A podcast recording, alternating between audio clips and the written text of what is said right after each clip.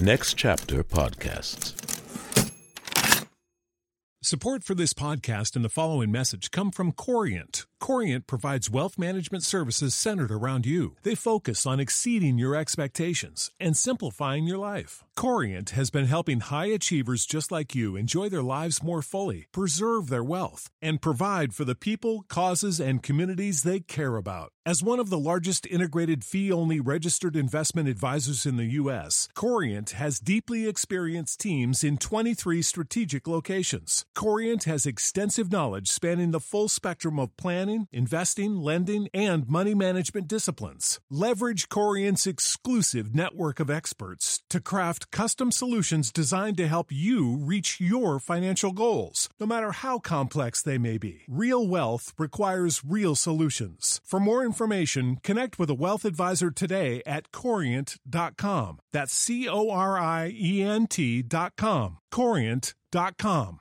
Hello, this is Derek Smalls, formerly of the band formerly known as Spinal Tap, and you're listening to the 500 with Josh Adam Myers and you should turn it the fuck up.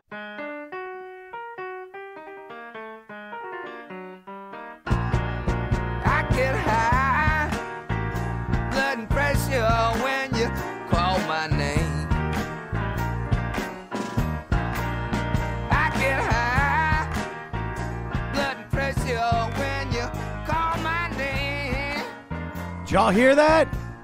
We had Derek Smalls from Spinal Tap intro the episode this week.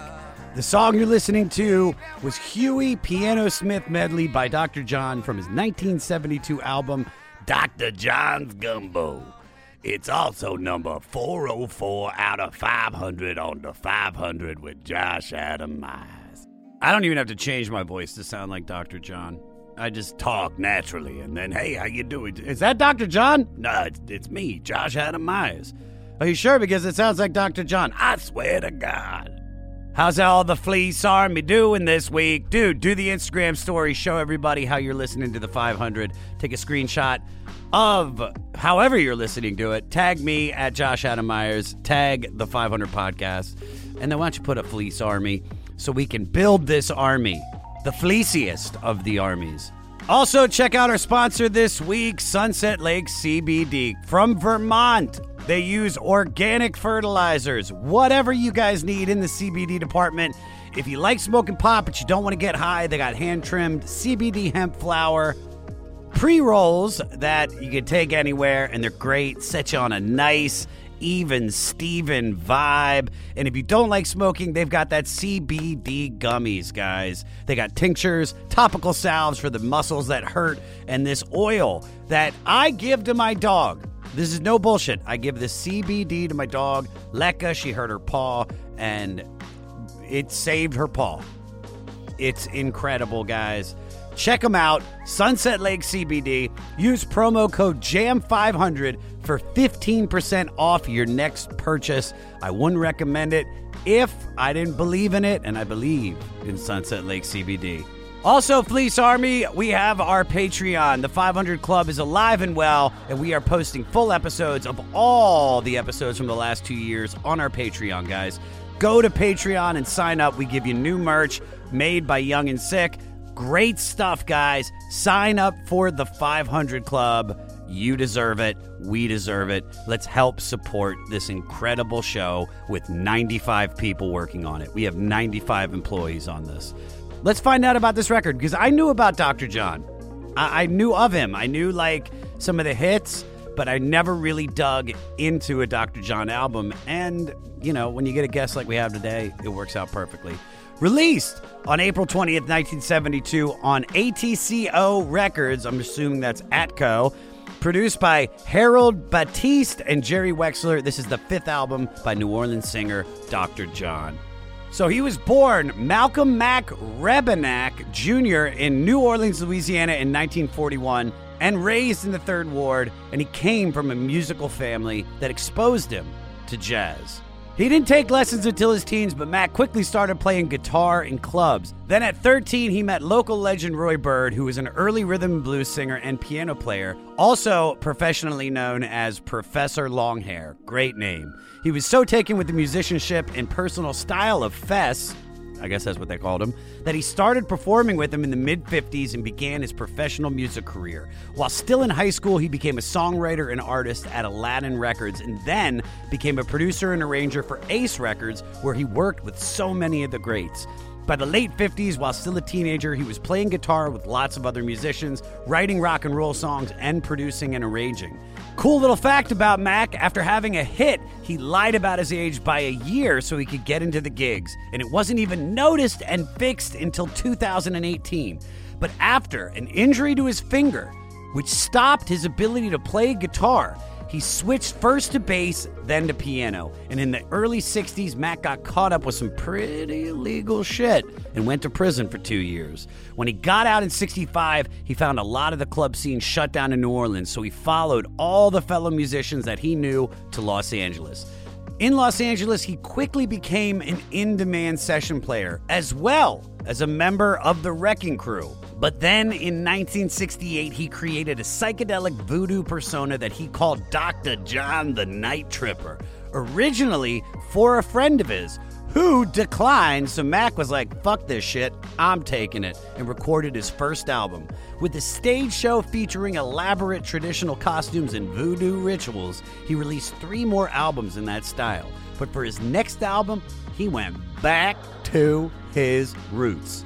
In his autobiography, he wrote, In 1972, I recorded Gumbo, an album that was both a tribute to and my interpretation of the music I had grown up with in New Orleans in the late 40s and 50s. I tried to keep a lot of little changes that were characteristic of New Orleans while working on my own funknology on piano and guitar. That traditional direction and the accessibility of those songs finally broke Mac through to mainstream listeners and paved the way for the success of his follow up album, In the Right Place, which was his highest charting. If you guys all know that one, it goes, Mama in the right place, talk about the wrong time. And that was spot on impersonation. Mac remained a force of nature in the music industry and played with everyone. From Aretha Franklin, the Rolling Stones, the band, Frank Zappa, Carly Simon, I can go on and on. Bruce Springsteen, the Neville Brothers, played with The Edge, Spiritualized, Black Keys, played with everybody. He won a shitload of stuff, man. He won six Grammys. In 2011, he was inducted into the Rock and Roll Hall of Fame, and his birthday is now recognized by the New Orleans City Council as Dr. John Day. And November as Mac Month. That is badass, man. You know what I mean? Maybe Germantown, Maryland, they'll recognize me one day. There's this Instagram page called The Moco Show, and it just talks about all things Montgomery County, Maryland. And like, dude will not recognize me.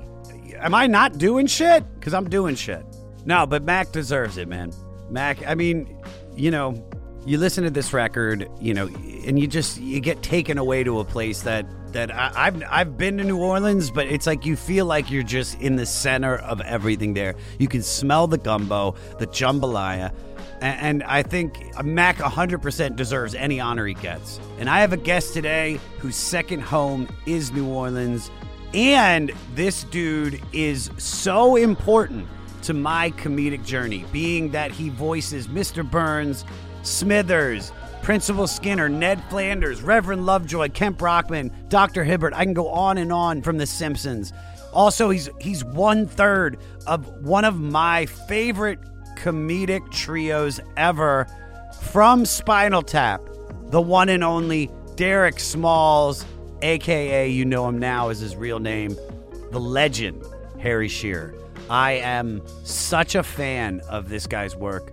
And so when we found out that the Dr. John record was coming up, it was like, I mean, we can't get Dr. John because he passed away. So let's get a person that, I mean, wrote an epilogue about his life, worked with him, knows him, lives in New Orleans. Just, dude, this is great. And this is why I do the show. Rate, review, and most importantly, subscribe to the 500 and listen free on every platform. If you're listening to Apple Podcasts, please leave a five star rating and leave us a review.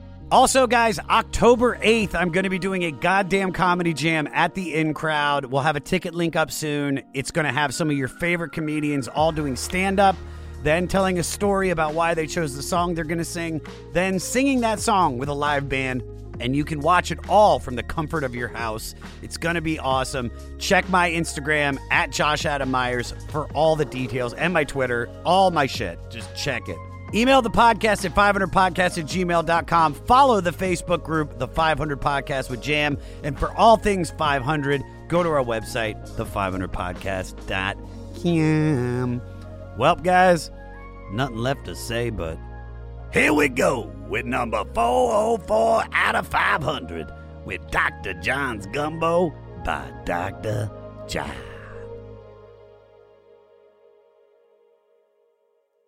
If at any moment you want to start making fun of me as Mr. Burns, please, dear God, do it. I well, I could die a happy man. Uh, I the first thing I did to Tress MacNeille, I was like, please just yell at me as, as. Agnes Skinner Ah. because she's my favorite character in the history of anything. Yeah, no, Tre- Tress is one of my favorite people too. Oh, she's so great. Yeah. Oh, she's just so great. Um, so and also I think uh, the most quoted line me and my sister have uh, from Spinal Tap is not the famous ones. It's you saying, uh, "David, smell the glove is here. Hello, Jeanine." just that sim- that that's the one that stuck with me, dude. You know, I haven't seen that movie in in decades, so uh, but I you you brought that to mind, so no, I love it. I saw that moment. Yeah, I love it. I love it. All right. So this is actually really weird that we're doing this too, talking about an album that's so New Orleans because uh, I'm pretty sure that tomorrow is the 15th anniversary of Hurricane Katrina. Uh, so I almost feel like this is apropos that we're talking about such a deep New Orleans rooted record. So tell me, when did you first hear Dr. John? Well, f- first of all, I want to say, as deeply rooted in New Orleans as that record seems to be, it was recorded in Studio City, California. Yeah, of course. yeah, uh, I I don't. I think most of his early records were. I'm not sure. I'd have to go look it up, but I I, I happen to know about Gumbo that it was. Uh, and um, we down there uh, like to refer to the 15th anniversary of the federal flood because the hurricane did great damage along the Mississippi Gulf Coast, but the damage to New Orleans was visibly different in the sense that you can tell the difference between wind damage and water damage. And we got water damage from the failure of a federal protection system. So, Yeah, I'll never forget that. I'll never forget that. That was such a crazy time in the world. Maybe maybe right now it rivals that, but uh, you know, it was what's so great about New Orleans is that I went down to New Orleans a few years later. So that was 06 and I went in 2008 and it's for All-Star weekend and you could just see the the love for the city and and it didn't stop the people. Like the people are what what makes that city. It's not the buildings. oh, yeah, absolutely. Absolutely right. Um, I, one of my final note on this before we get back to the record, but one of my favorite experiences ever was the first Mardi Gras after the flood, which is February of 2006. And people were well meaning people, let's be uh, overly generous. Yeah.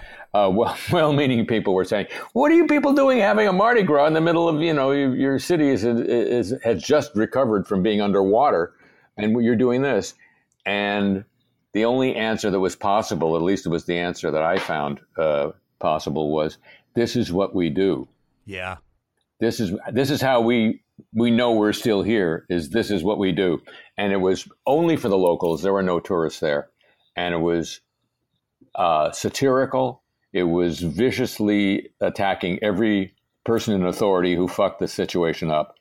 Uh, it was people came out in the streets to laugh uproariously at the creators of their disaster, and then went back to you know gutting their homes. Yeah. It was remarkable. Yeah. Um, my first experience with with Mac Mac Rebennack, Yeah. the real name of Dr. John, was I had a friend who saw it as one of his purposes in life to uh, turn me on to marijuana. I was a late a late adopter. It's a good friend, dude. That's a good Yeah. friend. no shit, and he really had to work at it um, because the first first seriously the first nine times that I smoked marijuana, I felt nothing. really? Yeah, yeah. I was just you know, I, I, well, we can go off on a whole tangent sure. there, but, and we'll smoke some, and we will. Yeah. But um, no, it was just, I, I did, I, I, there was nothing going on, and so he'd start, he'd play records to try to enhance the vibe. And uh, one of the first, maybe the first record that he put on was Gris-Gris Okay. and uh, I certainly I was more intoxicated by the record than I was by the marijuana. Let's put it that way. uh, I just thought, you know, I hadn't heard anything like that. I had heard the mid '60s hits from New Orleans, you know, "Mother-in-Law" and and all those Allen Toussaint songs that were recorded by uh, different artists, Ernie K-Doe or or uh, Lee Dorsey, and uh, all those. But I, I had no reference. And here comes this guy with this utterly otherworldly kind of uh, view of things uh, as this voodoo guy. Um, and as it turns out, a lot of the reference points in that record were really fairly ordinary uh, New Orleans references, like Mama Roo. When you learn what a roux is, you know, it's, that's just the way you start a lot of sauces. Um, so I, I had, you know, I knew stuff about, I, I knew a little stuff about New Orleans, but I didn't know much. And then, uh, so I was totally captured by the record. As I say, it was, it, it was eas- easier for that to become a habit than for, for weed. Um, and then I followed him pretty closely after that. Um, and this record, as you know, was the first time that he kind of abandoned the Dr. John the Night Tripper uh, character and just became Dr. John um, and and dropped the voodoo and and in this record um, kind of just paid tribute to. Well, I mean, it, it's amazing. Uh, there are three Earl King songs on this record. Yeah. And Earl King is, is not widely known outside New Orleans, but uh, I was fortunate enough to see him a bunch uh, before he passed away. Remarkable guitar player, incredible songwriter.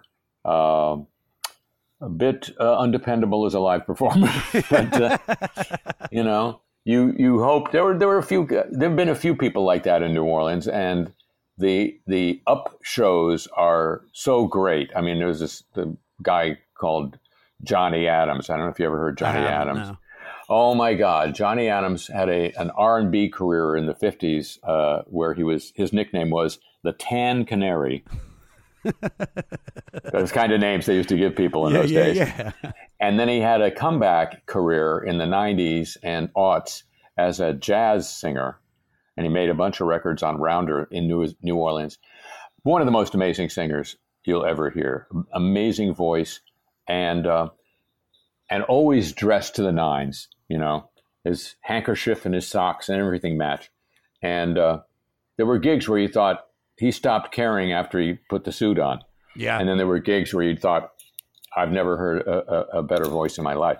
So Earl King is one of those people who you took your chances, but on the the rate the great nights, my God, and he wrote three of the songs on uh, on Gumbo. They are New Orleans classics. All that, that's why they're on the record, um, and uh, so it's really it's really a great catalog of uh, some of the you know there's a, there's a canon of New Orleans songs that are Yeah, this is this is him going back to his roots. So I found this quote in his autobiography. Uh, Max said, "In 1972, I recorded Gumbo, an album that was both a tribute to and my interpretation of the music I had grown up with in New Orleans in the late 40s and 50s."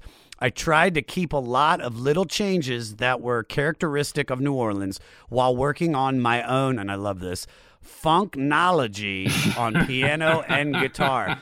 So, so, so Harry, for me, um, I have always heard of Mac's music. You'd heard of Dr. John. You, you know, that voice is so just you, you hear it and you know immediately it's him. It's a trademark, baby. Yeah, how you do it? I mean, I assume you know what's funny. The voice that I do on uh, F is for Family, DJ Howlin' Hank, is literally just uh, like a mishmash of Dr. John and Wolfgang. It's just all right, baby, how we doing? Okay, but it's but that's what I'm saying. He's got he's such a character, and this is my first you know, drinking from the well of Dr. John. I've ne- I knew like I know like always in the wrong place. Baba Diva Ski like I know that. But this was my first real album of his. And to be honest with you, I, I couldn't have had more fun listening to this record. I, I, it captures everything that I envision New Orleans is. Just a fun party town.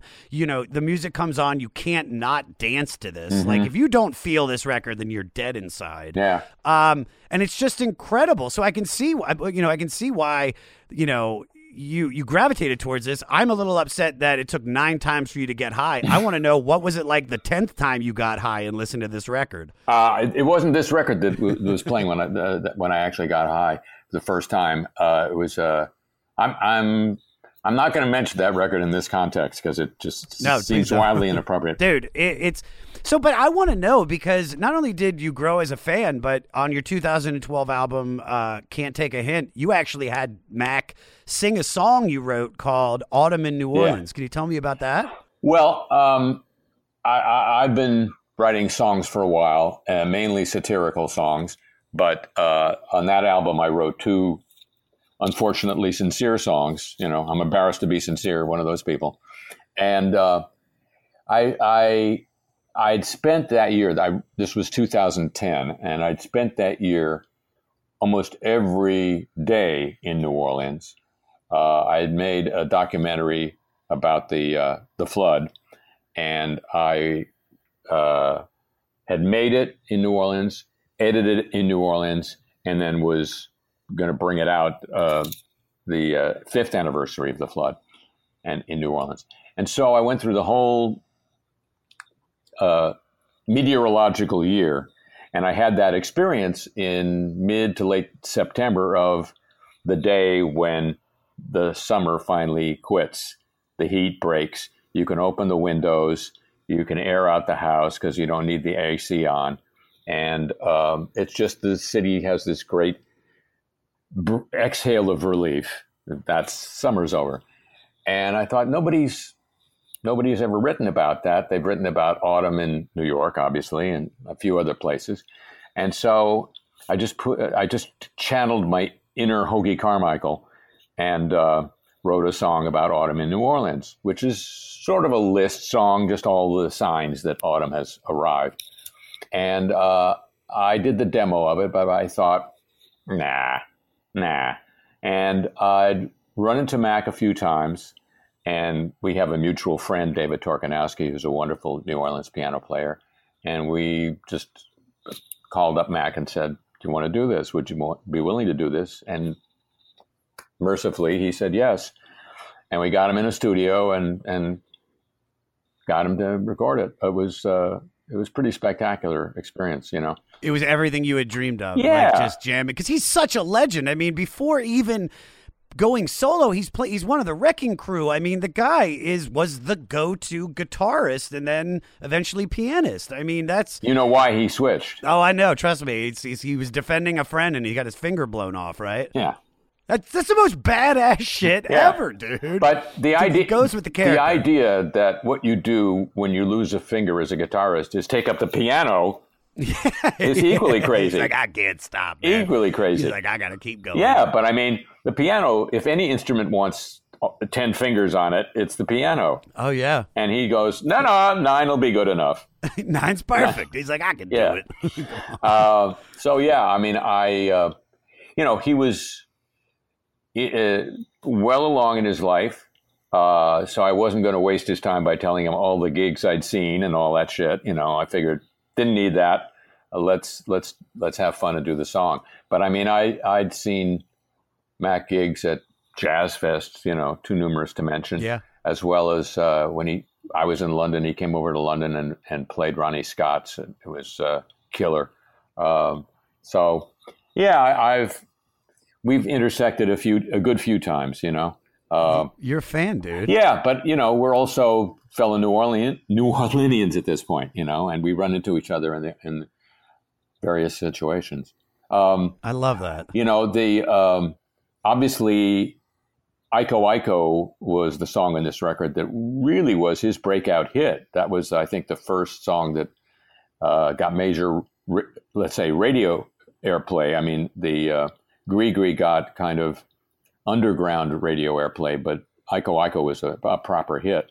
Um, and it's really, if you think about it, it's the broadest exposure that uh, the patois of the New Orleans Mardi Gras Indians has ever gotten. The Iko Iko and a lot of the otherwise indecipherable lyrics in that song are from Mardi Gras Indians who. Uh, I, I don't know if you know anything about them, but um, Yeah, we have. Um, this is written by James Sugarboy Crawford, uh, also known as uh, Giacomo, Mm-hmm. in 1953.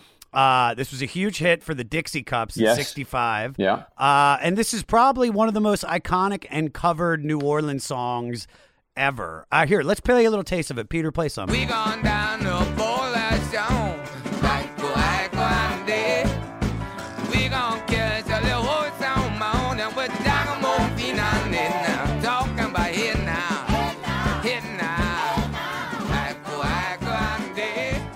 So, from my understanding, uh, he wrote the song about two tribes of Mardi Gras Indians colliding at a parade. And for me, I mean, this is, uh, you know, when this album opened and this is how we're starting the record. I mean, Iko Iko on Day is a song that I've heard, you know, throughout my lifetime, but I've never heard it so funky, so fun. And like, you know, speaking of that, that this is about Mardi Gras Indians colliding. I mean, this sounds like something that should be played as they're going down Bourbon Street and just dancing. Well, they I won't be going down Bourbon Street because that's where the tourists go, but they'd be going down some street in their neighborhood. Um, you won't find Mardi Gras Indians in, on Bourbon Street. Uh, but uh, come Mardi Gras Day, one of the great uh, one of the great uh, adventures is to find out where the Indians are. Um, and they're usually under some freeway bridge at this point in time, the way the city has been uh, deconstructed. But uh, yeah, it's very hard to explain the whole Indian thing. It's it's much much better to experience it um, because it's they don't follow any schedule. They don't follow any route.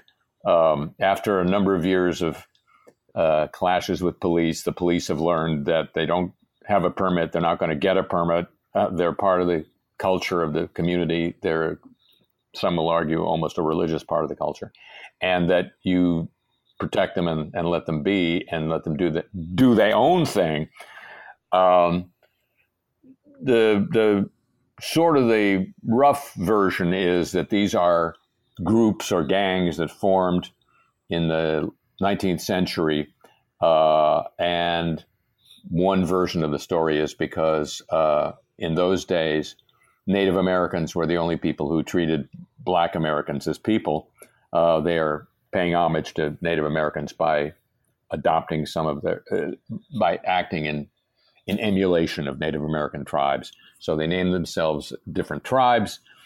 Most pointedly, they make and wear a new set of suits, uh, uniforms, feathered, spangled costumes every year. The guys do the sewing uh, and all the all the beadwork, and they come out three days a year, Mardi Gras morning, and then two other days uh, in contest. And the contest was originally kind of physical in nature. Uh, it was violent sometimes. It got transmuted over this, the decades into a contest purely of display.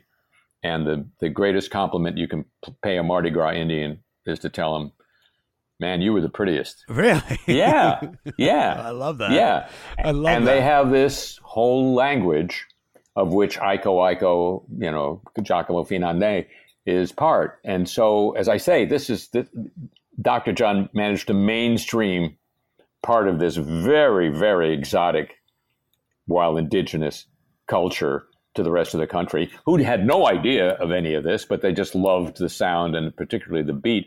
That's called, that came to be called uh, by many people the Bo Diddley beat, but it's really, but it's really the Mardi Gras Indian beat. No, no, I dig it.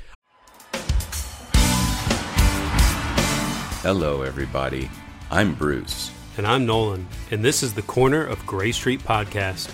As longtime Dave Matthews Band fans, we set out to create a podcast to dive deep into the past, present, and future of DMB. Not only do we recap and review shows within an ongoing tour, but we revisit past shows from throughout the band's history, conduct interviews with a wide variety of guests with ties to DMB, and create unique and exclusive content like our Concerts on the Corner series.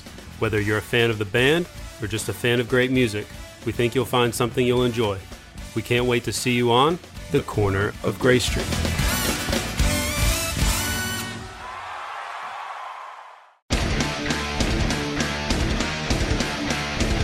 Hey there, I am Johnny Christ from Avenged Sevenfold, and I've got a podcast called Drinks with Johnny you're going to want to check out.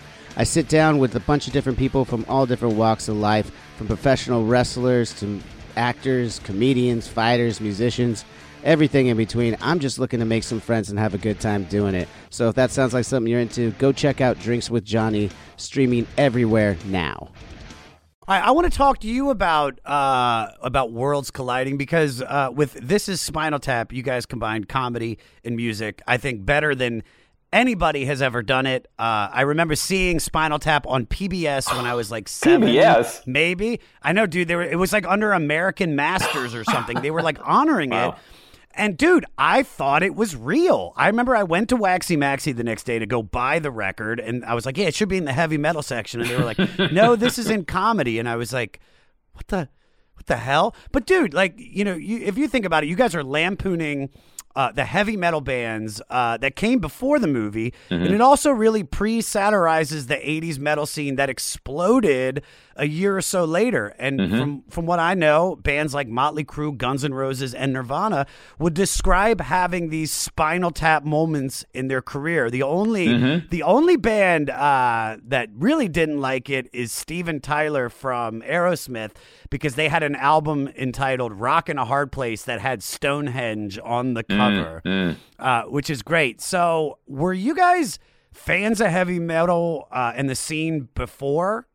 this all started? Like, how did it come about? I know that's such a bland question, but I I just love this so much. Like, so tell me where you guys were at before you guys got started. Okay. Uh, first of all, uh, uh, one of the two brothers in Oasis hated it too. Uh, Really? The, the crazy They one. would. They they seem a Yeah. little like they can't take a joke sometimes. you know Right, I mean? right.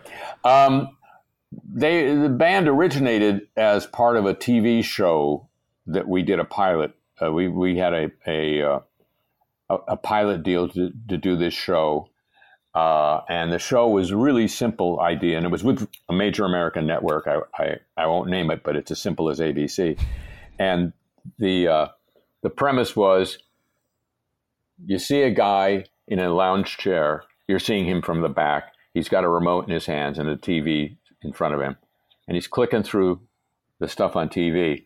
And the the show, the hour long show, is what he's watching. The beauty part of that is that comedy sketches very often are really great and they have terrible endings. Yeah.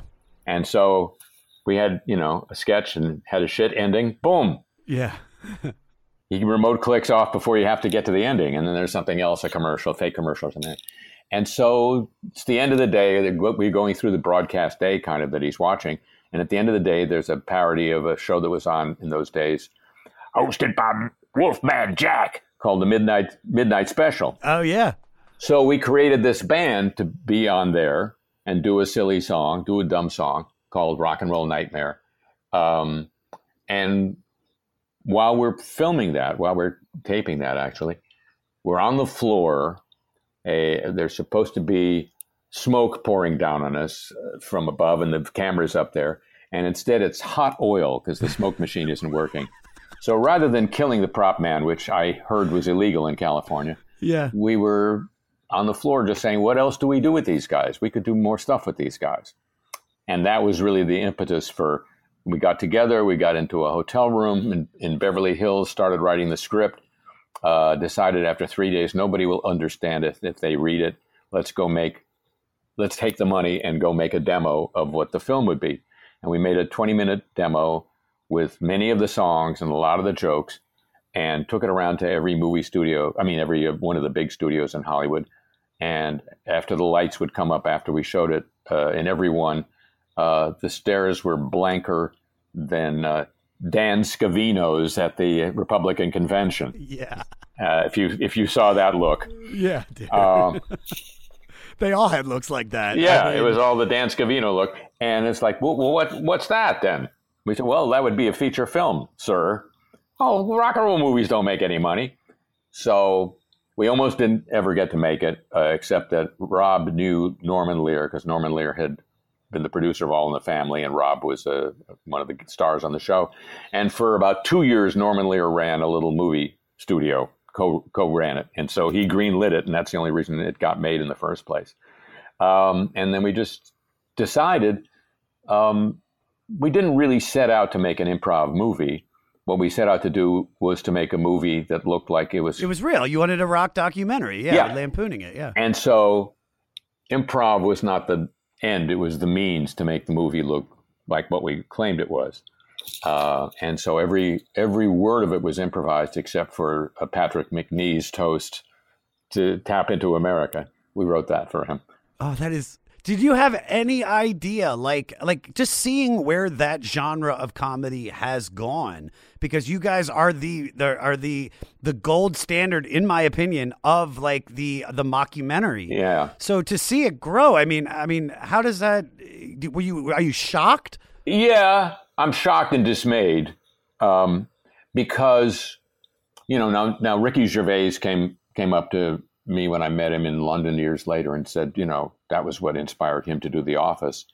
Um, so that's lovely. I mean, I think that Office is a great piece of work, especially the English one.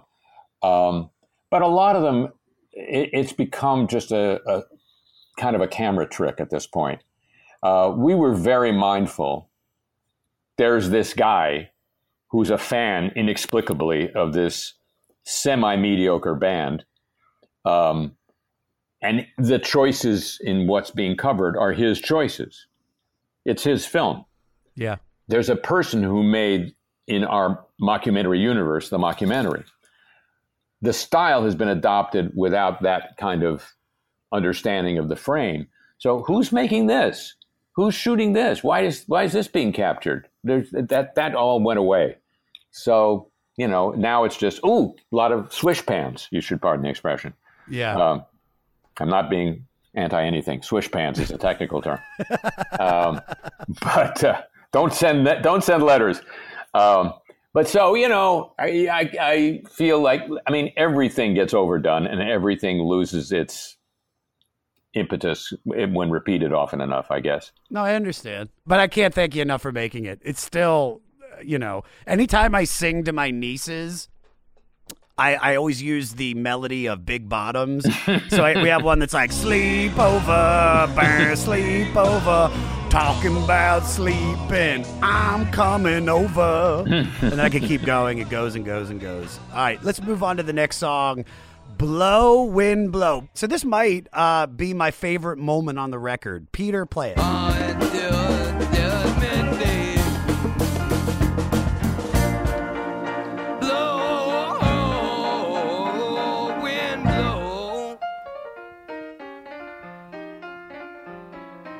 So cool thing about that little skadoodle that he did. All right, mm-hmm. so this is the first of several Huey Piano Smith songs on the record. Now, Smith was a pioneer of rock and roll piano playing after merging the styles of jazz, boogie, and rhythm and blues together. Besides his own hits, he played piano in the studio for Little Richard and Earl King. And while he was on Ace Records, he helped sign Mac as a teenager. Now, why I say that and why it's cool is that lick that goes in between. So he created that shuffle lick where the right hand plays through the break. So it could be like boom, boom, boom, boom, dee, doo, ba, boom, boom, da, doom. That is one of the coolest things ever. Like, because I just thought that was just a staple in music. So to find out that this is the dude that did it uh, is is just blows my mind. It, it blows my wind and blows me back. and, and, and and it has become one of the trademarks of the New Orleans piano style. It is uh, uh, used by almost every pianist I know in town uh, as just a, a it, it happens in breaks, it happens in solos, it happens all over the place, but it is just an announcement that this is New Orleans style. Um, and it's it's happens in jazz, it happens in R and B, and happens in all kinds of music. I uh, one of the things I love about the city is that um, it is still, as ever, a piano town. You know the the roots of jazz go back to piano players in brothels. Um, guys would be playing normally behind a curtain so that the patrons of the brothel didn't know. So people people could get be getting dry humped. Yeah, And, uh, but- oh no, but- not not no, get humped humped. Humped, humped, Not yeah, even but- dry humped. No, that that's if you got cheated. Yeah. Uh, but they the musicians were playing behind a curtain so that the white patrons didn't realize that they were being entertained by black performers because Oh. that's how it was back then. Uh, but mainly it was pianists.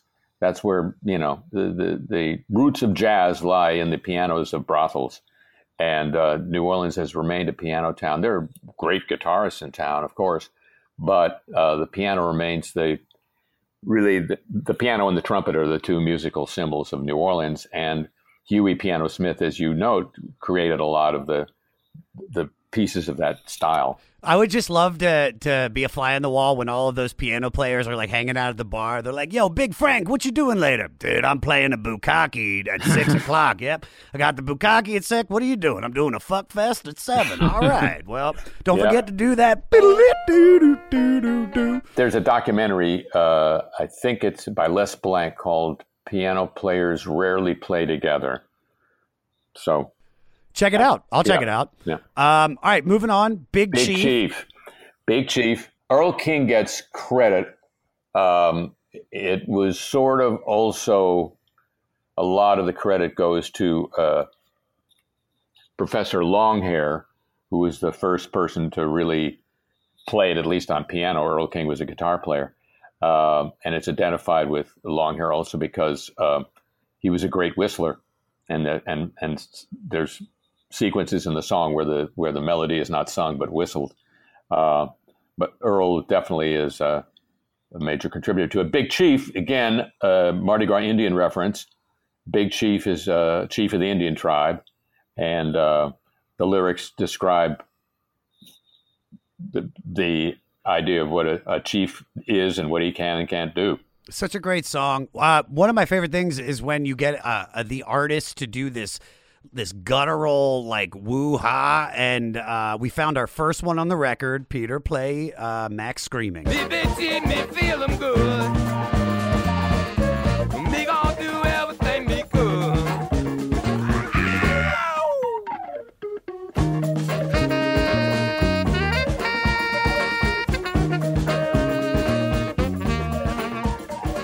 So you've got you've got that. The song just pops, and then my favorite part is definitely the ending where they have that call and response. It, it's it's like if I just couldn't not move when listening to mm-hmm, this. I, mm-hmm, that mm-hmm. style of music is just so incredible. Uh, but I wanted to go off and ask you something about the word Big Chief. So you have a new album coming out on October 30th, and you've been releasing a single and often a video each week in the run up. It's titled The Many Moods of Donald Trump. and something tells me uh, it may very well be something of a concept album. So, uh, Well, so, uh, uh, you have to understand that the title itself is a joke because he has only one mood. Fuck me, fuck you. That's the mood. That's the mood of Donald Trump. But it, the, the title is actually a rip from this. This goes deep, man. take me. To- put the, put the mask on and, and, and hold your breath. I'm in. uh, the Beach Boys had uh, they were brothers. They were the Wilson brothers, and they had a father who managed them.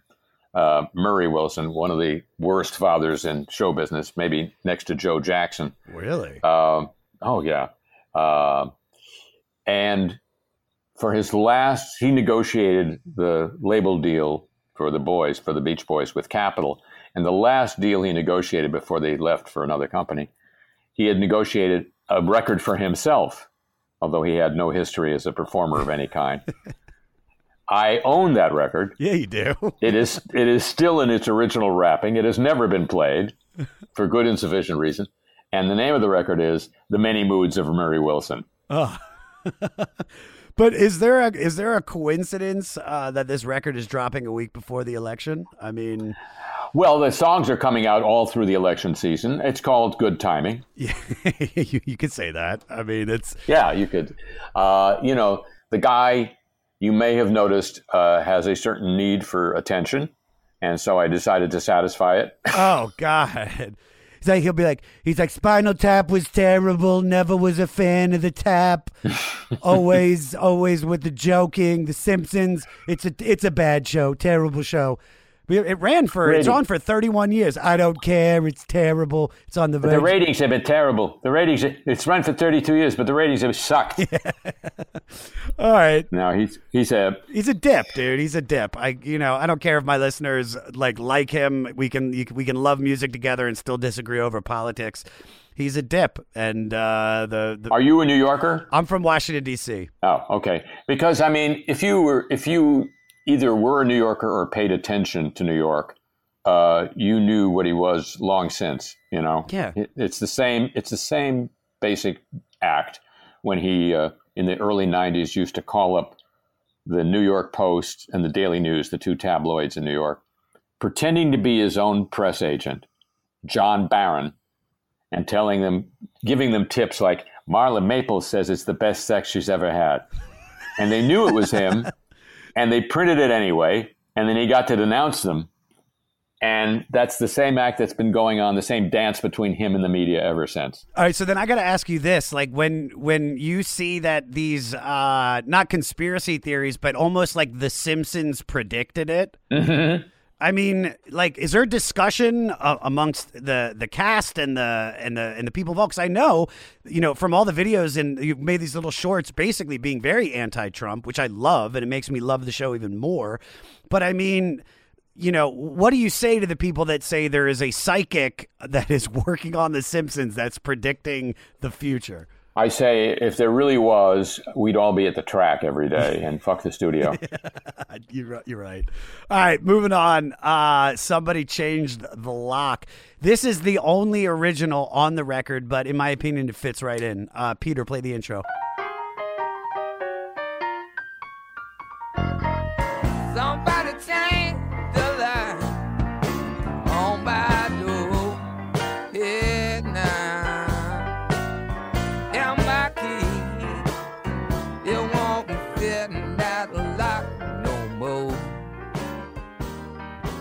How do you feel when listening to this song? Any thoughts on it? Well, you know, it's interesting. It's it's it's sort of inspired by a traditional New Orleans song, which Mac then recorded on his 1992 record, going back to New Orleans, which is the the mate to this record. Again, uh, very few originals, but he's going back and getting some more of the classic New Orleans song. And the song on, on the 1992 record is "How Come My Dog Don't Bark When You Come Around." It's it basically it's like somebody comes around, the dog doesn't bark, and it's his woman has been fucking him. Ah, so the dog knows. The dog knows. The dog's comfortable. He's probably giving the dog yeah, some treats. how come my dog don't bark when he when he come around? That's the song. yeah, yeah, yeah. Uh, and uh, so this is kind of the same sort of message, but Mac Mac was uh, writing his own version of it in uh, for this record. I, I, have you listened to uh, Going Back to New Orleans? I haven't. I, I like I Oh. said, I've you know I, I've so many records to listen to on this list, and I was listening to this one. I probably did like twelve to thirteen listens. I know the hits by Mac, but I don't like I don't know his deep catalog. Uh, but I but I want to. It's great. He he had no hits from this record, but this is uh, as deep, if not deeper, than Gumbo in terms of the uh, dipping into the the well of New Orleans uh, classics. Uh, and um, I highly recommend it. I highly recommend. It. This was one of the records I had when we did the uh, 26 City Spinal Tap tour. This was my bus record. Really? Uh, oh yeah. Oh, I love oh, that. yeah. I love that. Uh, so let's talk about fitting in because uh, we've mentioned The Simpsons, but you've been uh, working as one of the stars since 1989, and you voice, I mean, some of the most iconic characters on the show: Principal Skinner, Ned Flanders, Mr. Burns, Waylon, Smithers, Reverend Lovejoy. I could go on and on. And you voice Lenny, which I love so much. Yeah, yeah, I did. How did how long did it take you to lock in each character's voice? Like, and is is there like an influence that you're looking to or direction you're trying to take them? Like, when they present you with these characters, how did you come up with them? Uh, first of all, in almost every case, I think every case, uh, I saw no drawings. Uh, the the scripts were written and the, and recorded before the drawings were done, so I had no idea what the characters looked like. So I'm just I'm seeing a script and it, and it has like a one line description of the character, and I will tell you that almost no brain cells were used in the process of uh, deciding how the character sounded. I saw the thing on the page, made an intuitive kind of leap, uh, didn't do any analysis, didn't do any thinking really, and figured, all right, the first sound that comes out of my mouth will be it, unless they tell me, don't do that again. and they didn't. Um, so, you know, it was just, uh, I guess, if I want to in the same spirit in which Donald Trump said in his acceptance speech, I, w- I say very modestly, and I thought, no, no, stop there. Yeah. you got the laugh, babe. Um, I can say very modestly that this was inspired guesswork, is all I can tell you. Oh, my goodness. So, I mean, you, did you have any idea of how special the show was going to be that first season? I mean, did no. the idea that it ran for 32 years? I mean, that's the majority of my life. Uh, I was going to say it's the, it's all of your life, but uh, you look younger than you. Thank you anyway, very much. no, my pleasure. Um, I can say that very modestly. Um, no, I mean anybody who tells you that they knew something was going to be a big hit is lying. You know, uh, this is all a crapshoot. Uh, everything has to line up just right. Uh, stuff. Yeah, uh, I uh, somebody used to say, "Oh, I think it was a, I was a." The uh, great cynic of the 1920s, H.L. Mencken, said, You can never go broke underestimating the intelligence of the American public. And I would point to him the Super Mario Brothers movie, which lost $50 million trying to do just that. So even if you try to be absolutely cynical and go, okay, this is dumb enough for them, you have a good chance of missing.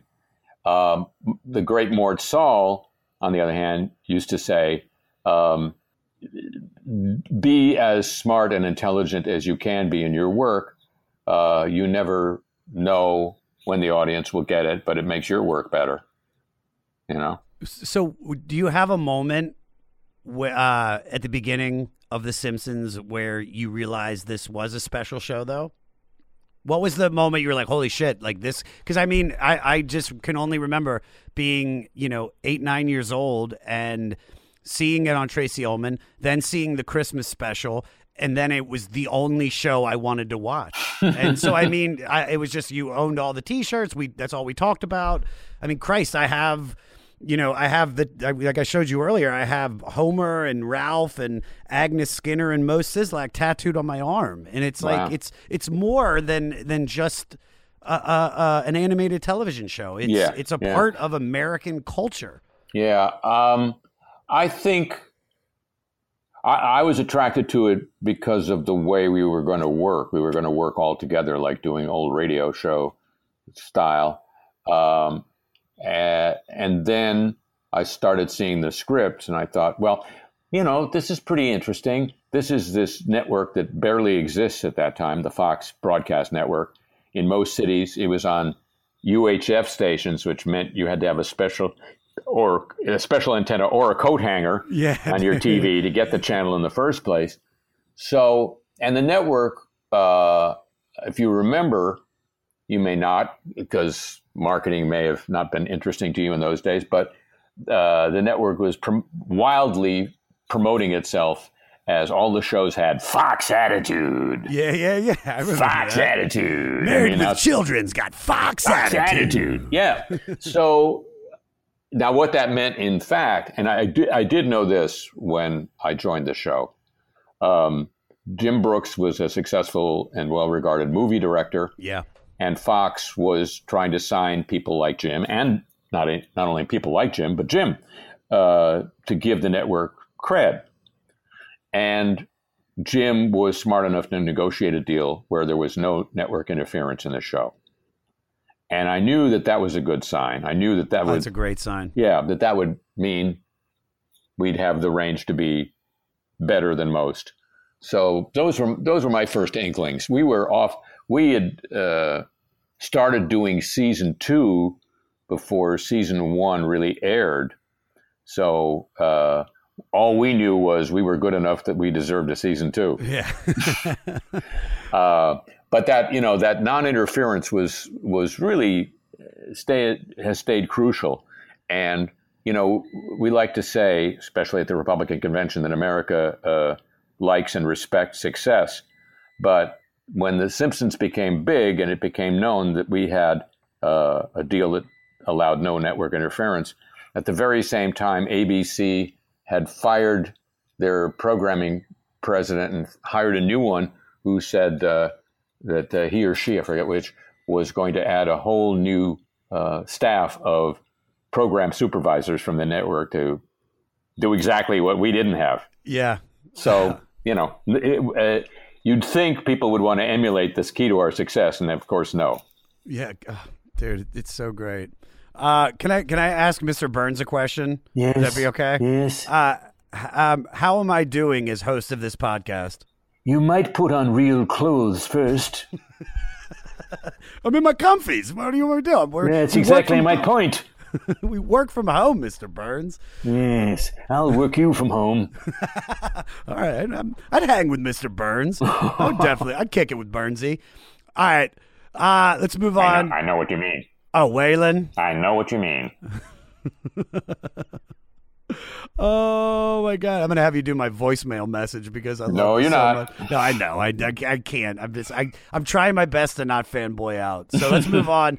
Let's move on to mess around because I mean this is a, such a such a staple of Ray Charles catalog. Uh, if you don't know and you've been living under a rock, this was written uh, by Atlantic Records founder and president Ahmet Ertegun. If I hopefully I said his last name wrong. Yeah, and that's and that's one of the most suspicious writing credits in the history of popular music. How does a record how, how does a record company president? Now I'll tell you this: I'm not making aspersions against the late Ahmet Ertegun because he was a, a, a great force in the music business. But there was a guy uh, you may have heard of, uh, Dick Clark, Oh, of course. who for years had a show on TV in the afternoon called American Bandstand. And uh, in the age of the payola scandal, where DJs were taking money to play records, uh, people wondered, how come Dick Clark didn't ever get, you know, caught? And the reason was because he said, "Don't don't pay me money, just give me the publishing." Wow, big on Dick Clark. Smooth move. Yeah. So I don't know. I you know when I hear that a record company president has writing credit, I I think of that story. Yeah. But what I what I love about this song is that yeah, this was a big hit for Ray Charles in 1953, but uh, you know, Mac makes this his own. It's Oh, his own version. Oh, yeah. Here, Peter, play a little taste.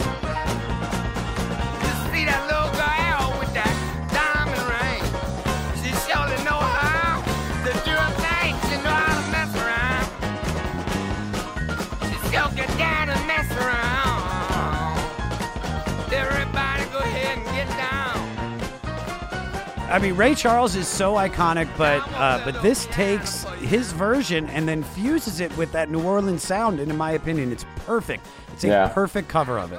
Yeah, it is. It uh, and it it just that uh, you know the the beat that we heard in Iko Iko is is a marching beat. The uh, that's the beat, as I said, of the Mardi Gras Indians, and and that's a beat that energizes you along with a certain amount of alcohol to walk three or four miles because that's what they do when they go out in the streets. Uh, this is a dancing beat, and this is like just a frenetic dancing beat. You know, it's crazy. Crazy good. Oh, it's fantastic. Yeah. It's fantastic. All right, moving on to Let the Good Times Roll. And what I love uh, the most about this song, and being that you are a bass player, is the bass. Uh, Peter, play the outro uh, when Jimmy Calhoun is just going off.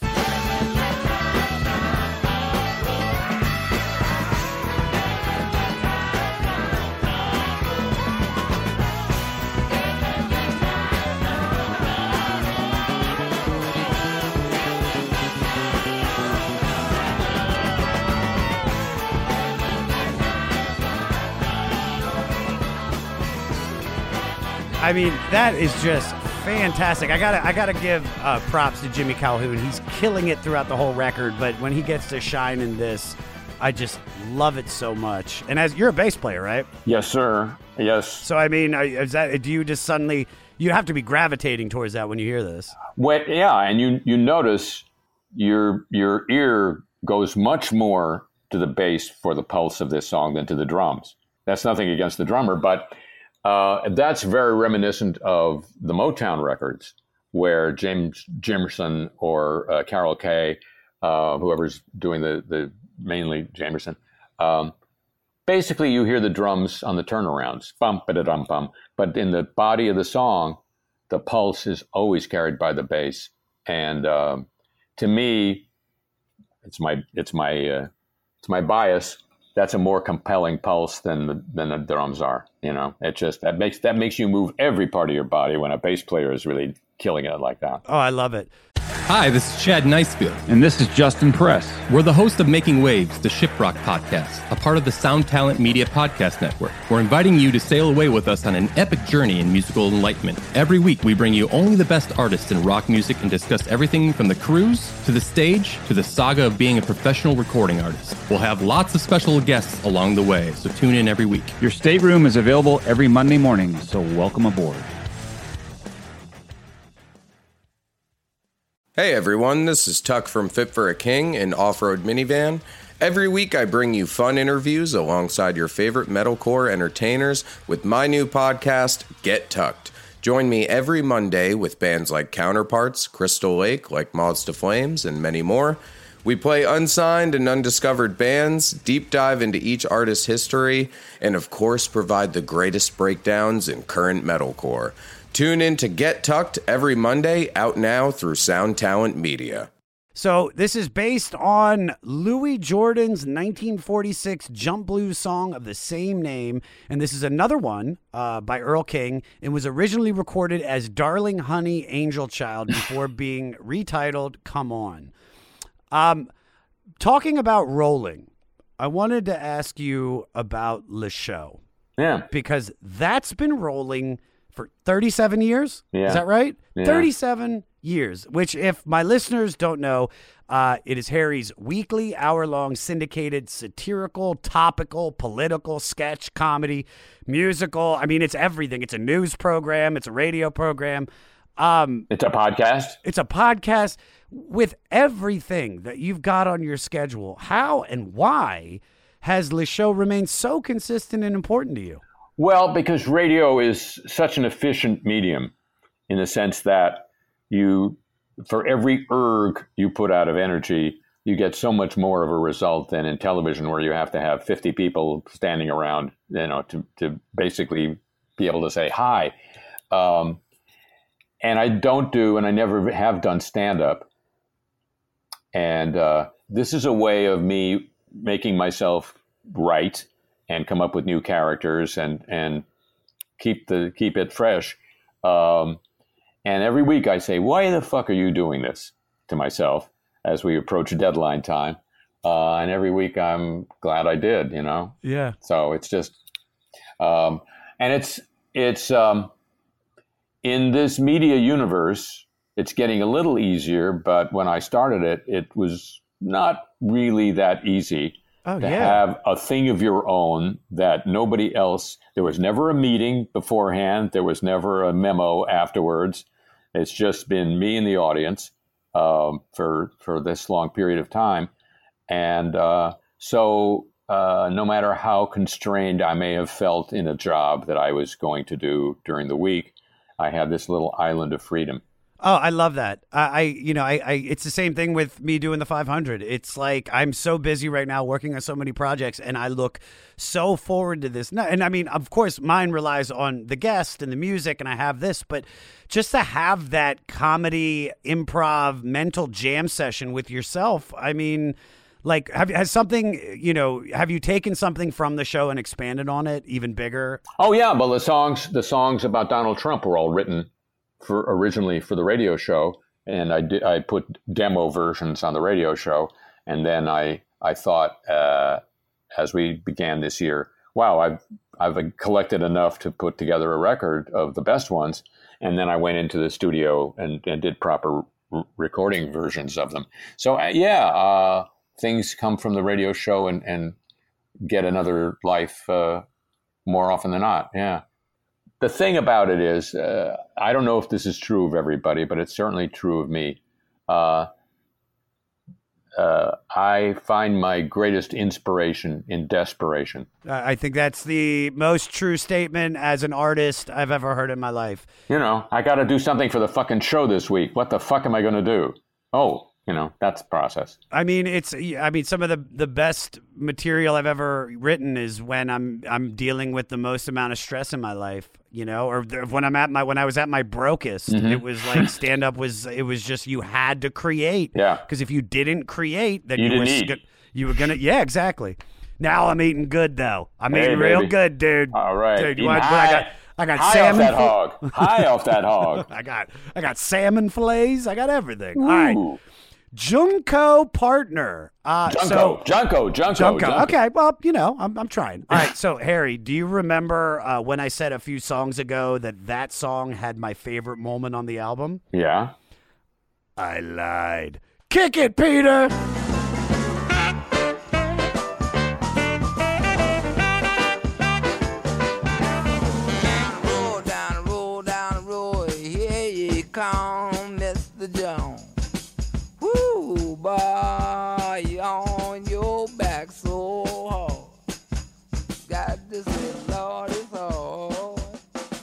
I love it when an artist just knocks out all the instruments and it's just them and the drums. That Mhm. might be one of my favorite things in music. And to hear that with Mac's voice, which is very similar to mine, uh, my natural speaking voice, it's it's just phenomenal. Um, You haven't done to your voice what he did to his, though. I'm guessing. I'm guessing. Really? You don't know. All right. We have a- me and Mac have a lot in common, which we're about to talk about. Okay. So, Junko partner is pronounced that way because it's, It's about, the junk. Oh yeah, it's Yeah. about the junk. And Yeah. uh, Mac was actually a heroin addict until he got clean in 1989. Um, so we connected. I was a, I was a, you know, I was an opiate fan many moons ago. You were a dabbler? I was, oh, I di- definitely dibble dabbled just a little bit. You know, Yeah. I recommend it for everybody. Try Hmm. fentanyl once. Just try it once. You're not going to stop, but try it once. so this blues song about a local junkie by James Wee Willie Waynes from 1951 has its roots in previous songs and has since been covered and revised in a bunch of musical styles, including reggae, folk, blues, and rock by many artists. So, um, I, I wanted to do this because a couple albums ago we did a Sandinista by The Clash, and we had Tom Morello on from Rage Against the Machine, and this song when this came on i didn't even realize it through the name but uh, my writing partner uh, told me he was like dude that's on the clash. So i wanted we just listened uh, to uh, junko partner by dr john. Now uh, peter play a little bit by the clash. I want you to hear this harry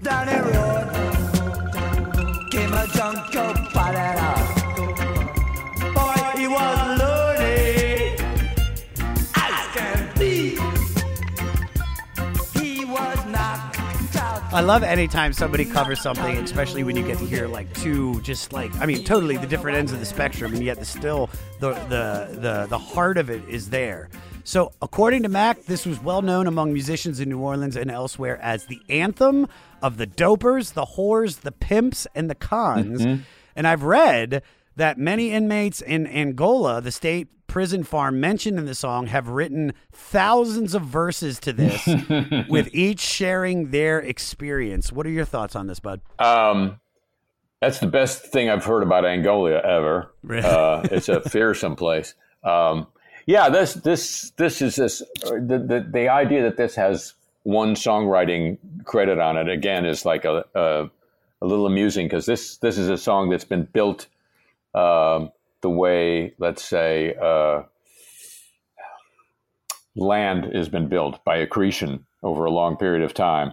Uh, and so there, there are a lot of fingerprints on this song because it has gone through the experiences of so many people uh, to, to, get here. Uh, I know uh, Professor Longhair uh, before Mac had a pretty uh, well-known version of it. I think James Booker, whom we haven't mentioned yet, but who is a seminal, not a Seminole, but a seminal New Orleans piano player who had uh, like you, some uh, mild acquaintanceship with the subject of the song, had a killer version of it. B- Booker, um, I think, definitely influenced Mac. Uh, he is probably the least well known uh, New Orleans icon uh, since Buddy Bolden, who basically is accredited with starting jazz in the first place, the first trumpet player to pick up the horn and, and play jazz. Uh, Booker was one of those people I was talking about earlier that if you saw him on the right night, you just thought you'd died and gone to heaven. And if you saw him on another night, you thought he'd died, gone to heaven, and gotten high. Um, but uh, his, he was he's a profound influence. The thing that that Mac picks up on uh, from both uh, Professor Longhair and Booker is uh, his R and B. New Orleans R and B is heavily inflected by Latin rhythms and Latin syncopation, and uh, especially Cuban. There's a big, big line between two islands in the Caribbean and New Orleans. One is Cuba, and, one, and the other one is Haiti. Haiti provided a lot of the people that came to New Orleans early on. Cuba provided a lot of the rhythmic uh, pulse for New Orleans music, and it's how they smush together Booker, Professor Longhair and Mac, how they smush together that thing of Latin music with the the more, more uh, two and four drive of uh, R and B and soul music and and you know a- African music. Yeah. Um, this actually, this song inspired uh, many different people. This is where Bob Dylan got the title for his 1986 album, Knocked Out Loaded. Um, all right, Stack of Lee. Did I say that one right? I don't know about that.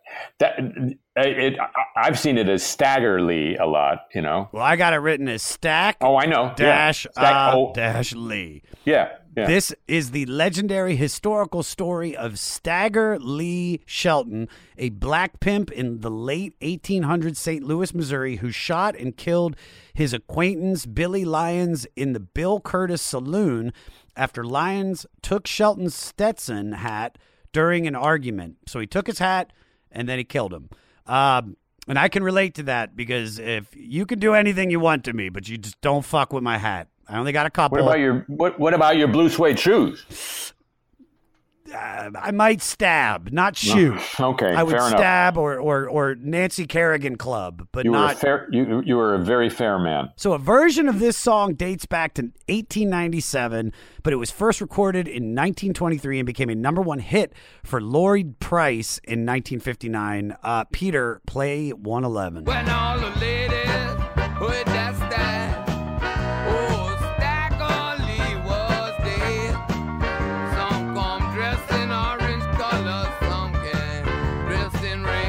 I love when musicians take like a uh, this horror story and then they put this music to it and make it so upbeat. You know, I wish they would have keep, kept doing that throughout the years. I could just imagine it being like, "Oh, the Menendez brothers, they were bad boys. Menendez brothers couldn't play with their toys, but they killed." All right, that's respect to the Menendez family. I'm sorry, not the Yeah. brothers. They can go fuck themselves.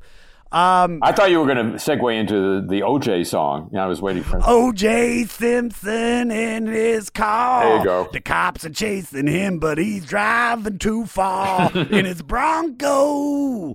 Oh yeah, he got the Ford Bronco, but doo da diddly doo ba da ba scandac. You notice that uh, as Ford has brought back the Bronco, they haven't used OJ in the ads. Oh fuck no, dude. Come on, That come was the greatest advertisement in the world, though. Yeah. Not driving it slow anymore. um, yeah. Um, I was. I'm interested by that that uh, version of Stagger Lee because uh, a lot of people take it slow. A lot of people take it as like a, a, a blues kind of feel to it, and and Mac kind of does this what Stan, Stan Freberg, the musical parodist of the earlier age, called that cling cling cling jazz, those triplets Yeah. on the piano, da da da da da da da da da da da da da which gives it an almost '50s R&B feel to it. Yes, even it though does. They're doing it in the '70s. Um, Lloyd Price, whom you mentioned, was also uh, a performer from New Orleans. Um, so Mac is picking up on the not Oh. not only on a, the history of an R&B song, but on you know The history local- of New Orleans, yeah. Yeah, yeah. Look, I wanted to ask you about revisiting uh, stuff, just like just like Mac is doing. You revisited uh, Derek Smalls Mm-hmm. for the 2018 album Smalls Change Meditations Upon Aging. Yes. And at a show at the Wiltern uh, that my writer Morty went to, he said Oh. everybody he knew loved it. Uh, so what I want to know is what drew you back to Derek Smalls? Uh, first, I got to say the uh, video uh, of that concert will be coming out uh, soon. Nice. 11 cameras, uh, really great sound, a lot of great uh, guest artists uh, from the rock and roll universe. Um, there was going to be another Spinal Tap tour, and I had started writing some songs. And when the tour went away, I thought, fuck, I'm going to keep writing songs and um, do something with them. Um, I, I'd just gotten into the head of, of that first couple of songs and thought, I, I don't want to stop doing this right now. Uh, and then from there, I, I just got more and more stupidly uh, pretentious in terms of what kind of show Derek would do. He ended up doing a show with not one, because that's cliche, but two symphony orchestras, Yes. uh, which, you know, has, still hasn't been repeated. no, I don't think it, Metallica hasn't done that. No, they sure haven't. Um, and getting this whole bunch of, of guest stars to be in on the joke on the record and in, in the concert too. Uh, and a whole new uh, twist on uh, Stonehenge where we actually go live via satellite to uh, Stonehenge in the middle of the show, forgetting that it's the middle of the night and foggy at Stonehenge in the middle of the night. Brilliant. it's uh, stuff like that, you know. Yeah, I get it. It's such a great character. Uh, I really wish I could have seen that show, and I will watch uh, the concert video when that comes out. A hundred percent. Good. Coming to the next song, which I would have. Speaking of your concert, that I wish I would have seen live. I wish I could have been in the room uh, when Mac recorded Tipitina. Uh, this is just perfect. Peter, play forty-four seconds, bud.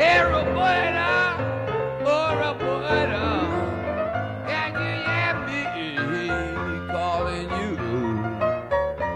You're three times over, baby, and you know what you want to do. I have no idea what he's saying, but Mm-hmm. man, it to me, this I can just envision Mac just like wrecked at the piano, and it couldn't be more perfect. I love the vibe this song creates. I love that he's he's not even singing into the microphone. He's Mhm. probably leaning back. And and it's just if I could have seen this live, I, I just think it's perfect. I think it fits so well with this album, and it's such a break from all the. And I'm not going to even call it like mayhem at all, but I mean, a lot of these songs have so many moving pieces. So when you can just cut it down to just him and, and focus on what he's doing, it, it really shows you just how incredible of a performer he is. Oh, yeah. Thoughts on this? if this record had been done in New Orleans, I'm pretty sure that they would have just stuck a mic in Mac's piano room and had him do it like that, and ha- it would sound like that. But this was done in L.A. and, and by a uh, a New Orleanian, transplanted New Orleanian, uh, Harold Batiste produced it. Uh, one of the you know great musical families of New Orleans and I'm sure they did it in a studio and then spent two weeks doing the uh, working on the reverb to make it sound like it was one mic in Mac's room. Um, Tipitina is uh, usually accri- uh, attributed to Professor Longhair, Professor Longhair from 53, yeah. and I don't think there's a. You could get two people in New Orleans to agree on what the fuck the words are. Yeah, but I don't want to know. I don't want to know. I, I usually read the lyrics, Harry, and I was like, no, let it be a mystery because whatever he's saying, I feel. And feeling is way more important. Yeah, uh, uh, Professor Longhair was uh, a really legendary and deservedly so piano player. He was uh, also a, a, a real interesting singer. He he had this habit of uh, at the end of a phrase, he'd hit a note, and I'm going to do a really bad job of this, and drop a drop an octave. Yeah. and so that's Tipitina's was a song where he really could give that full full sway, and, and nobody nobody can do it like him. But um, yeah, it's it's you know there's a, a famous nightclub in New Orleans called Tipitina's in honor of of that song.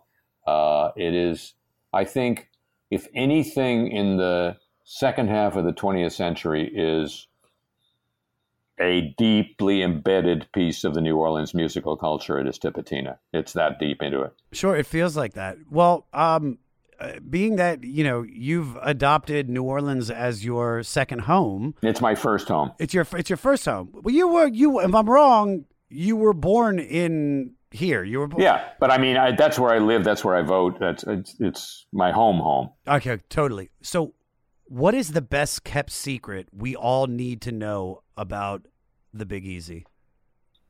Um, well, I would say that everybody knows about the music and the food and the way the place looks. Uh, unfortunately, the marketing for the city to the rest of the country and the rest of the world has been sort of outsourced to Budweiser and Miller in the last few decades. So people think that everybody in New Orleans is, you know, what Bourbon Street is, which is basically Bourbon Street is when tourists uh, come and think, "Hey, I can do anything I want because that's what it is." Um, New Orleans is uh, uh, what what you find out that's really shocking or surprising, even to if you live there, if you see this for the first time, is the day after Mardi Gras, which is Ash Wednesday, and you just are gobsmacked by the number of people with ashes on their forehead that are walking around. It's a very Catholic town. Wow. It's a very Catholic town. And one of the reasons that it's special is because it's a Catholic town in a Protestant state. And it lives in this really great tension with the rest of Louisiana, the new Louisiana north of the I 10, uh, which is really, really deep south uh, in that way. And it's, it's Baptist deep south. And you don't really get a sense of that cleavage until you go there and see wow, this is really, I mean, every half the street names in New Orleans that aren't named after Confederate soldiers are named after saints. Um, but I think the thing that's most salient is um, when you walk around and you realize this is a big city where strangers talk to each other. And uh, every every errand you set out a day, you've got three errands to accomplish. eh, eh, They're going to take three times as long because they're going to visit. They're going to visit with you. Yeah. Everybody's going to visit with you. And man, I, I had a really dramatic example of that uh, a while back. I was in Venice, California, near where, where I stay when I'm in LA. And I had a 10 item list to get at the Whole Foods. And I went in there and got my 10 items and went to the 10 items or less line and checked out and got to my car and went, fuck, I forgot two items that I was on my list. So I go back in and I get the two items. I end up at the same 10 item or less line. Five minutes later, and the guy says to me, paper or plastic? And I thought, if this was New Orleans, he'd say, you forget something, baby? Yeah. That's the difference. Yeah. And I love that. I love that. Because if you try to talk to somebody in LA, they're like, don't fucking talk to me. Yeah. I'm triggered Well- right now. Stop it. you know what the rest of the country uh, two things are going on the machines are becoming more like people and the people are becoming more like machines and that's not happening in new orleans yet Not yet. All right. Uh, those lonely, lonely nights. Here's another mid 50s Earl King song. Uh, Peter, play low taste. Days been dark since you've been gone.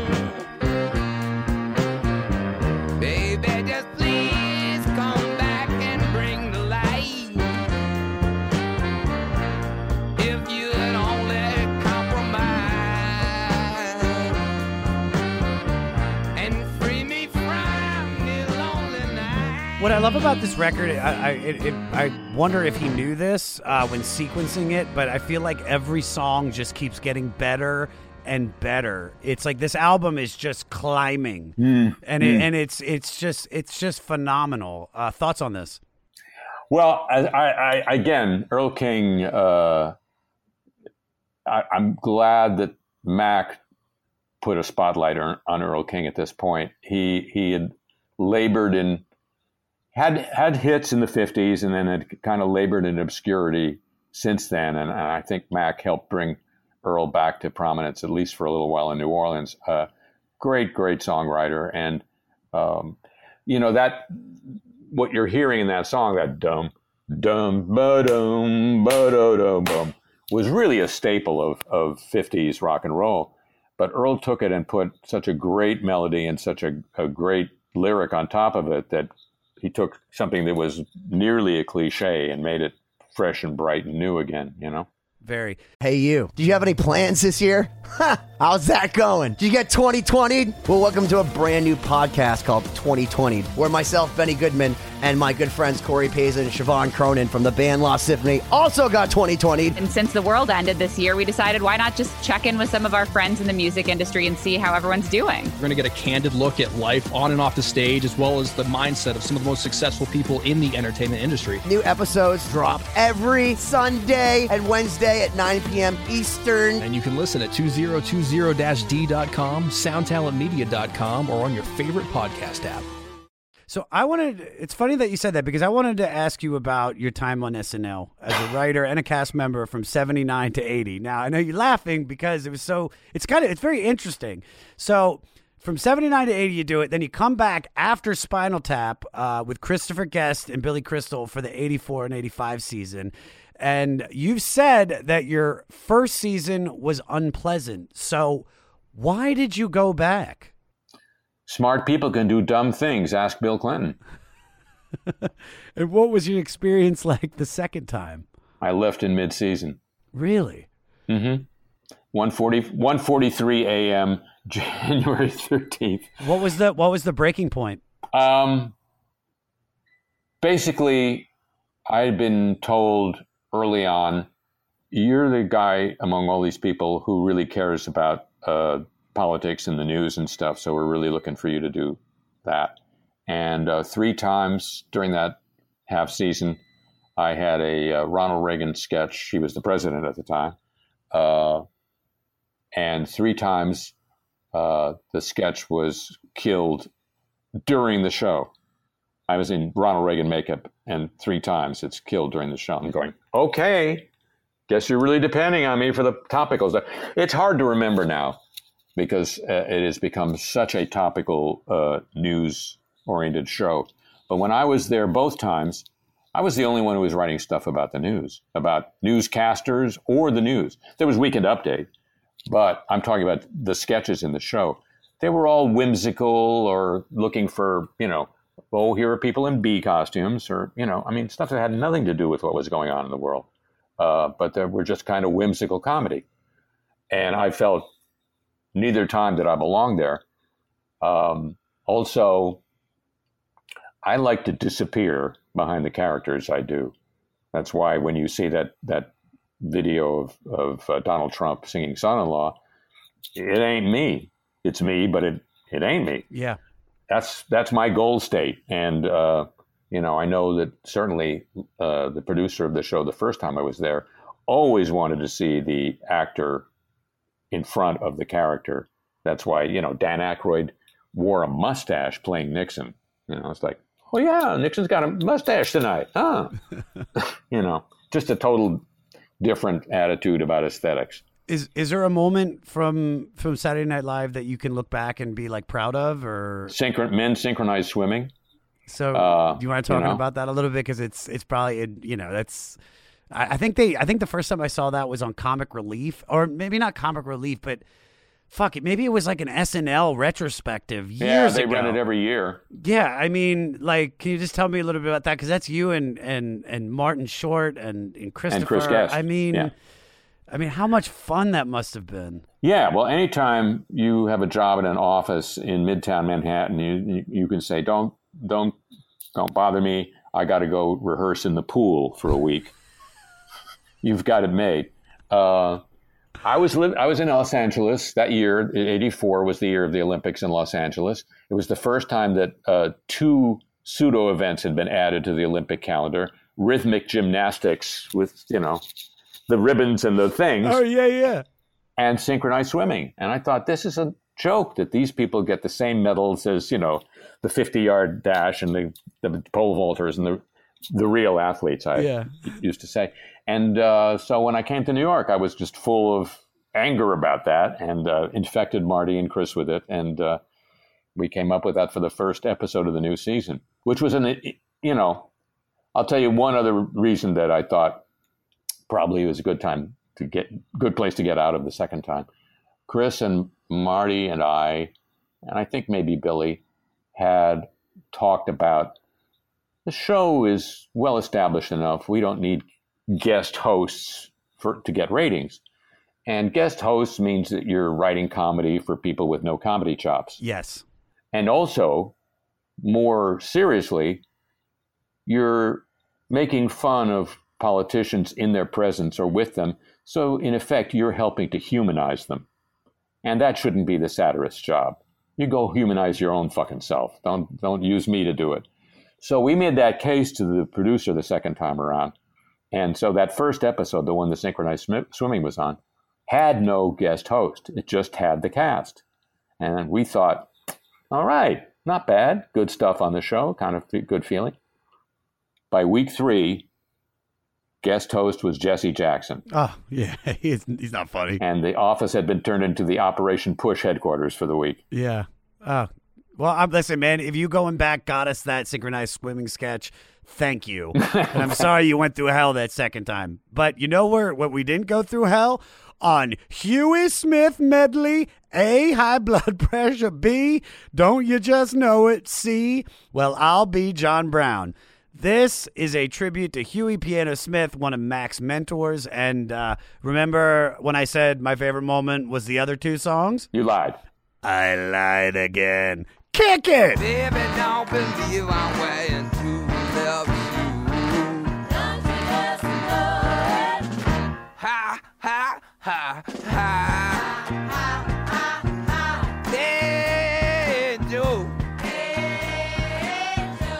I sent this song to my friend last night uh, from my acting class because he was like, we were talking about some scene, and I go, dude, I'm, I was like, dude, I'm knee deep in Dr. John. He's like, I never listened to Dr. John, and I Oh. sent him this. He immediately said, "What album?" And now I'm a fan. Mm. I mean, it's just so great. Like, like I said earlier, you have to be dead inside to not love that moment. I just love the song so much. Yeah, yeah.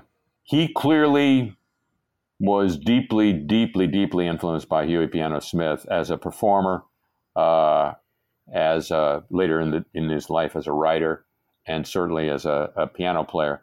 Um, I never got to see Huey Piano Smith. Uh, I mean, the list of people I'm kicking myself that I didn't get to New Orleans early enough to see is really long. That's all of us, man. That's that's not just in music. It's like my dad always regrets saying he never went to go see Lenny Bruce. He was invited in Philadelphia when he was in college at Temple, and he was like, ah, "I don't have time. I got to study." And it's like, you know, one of the the face. I mean, really, the voice of of all the comics we have now started with him. So, don't beat yourself up, Harry. That's what I'm saying. I I did get to see Lenny Bruce. Did you? Not only that, I was editing my college humor magazine. Went to see Lenny Bruce in Hollywood.